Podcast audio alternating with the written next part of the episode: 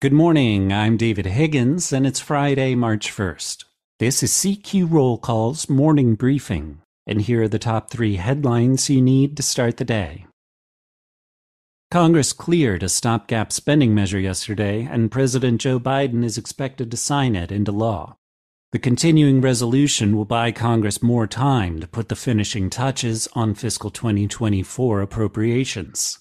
It would extend the deadline for four of the 12 annual spending bills from today to March 8th, and the deadline for the rest of the bills would be extended from March 8th to March 22nd.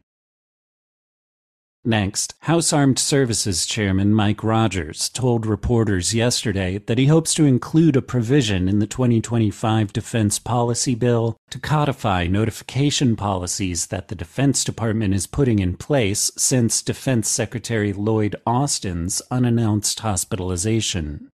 Rogers said he's particularly focused on the issue of the transfer of authority in case the Secretary is incapacitated.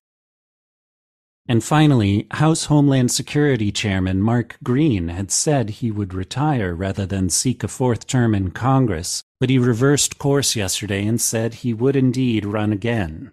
The decision came after Donald Trump publicly encouraged Green to run again and endorsed him.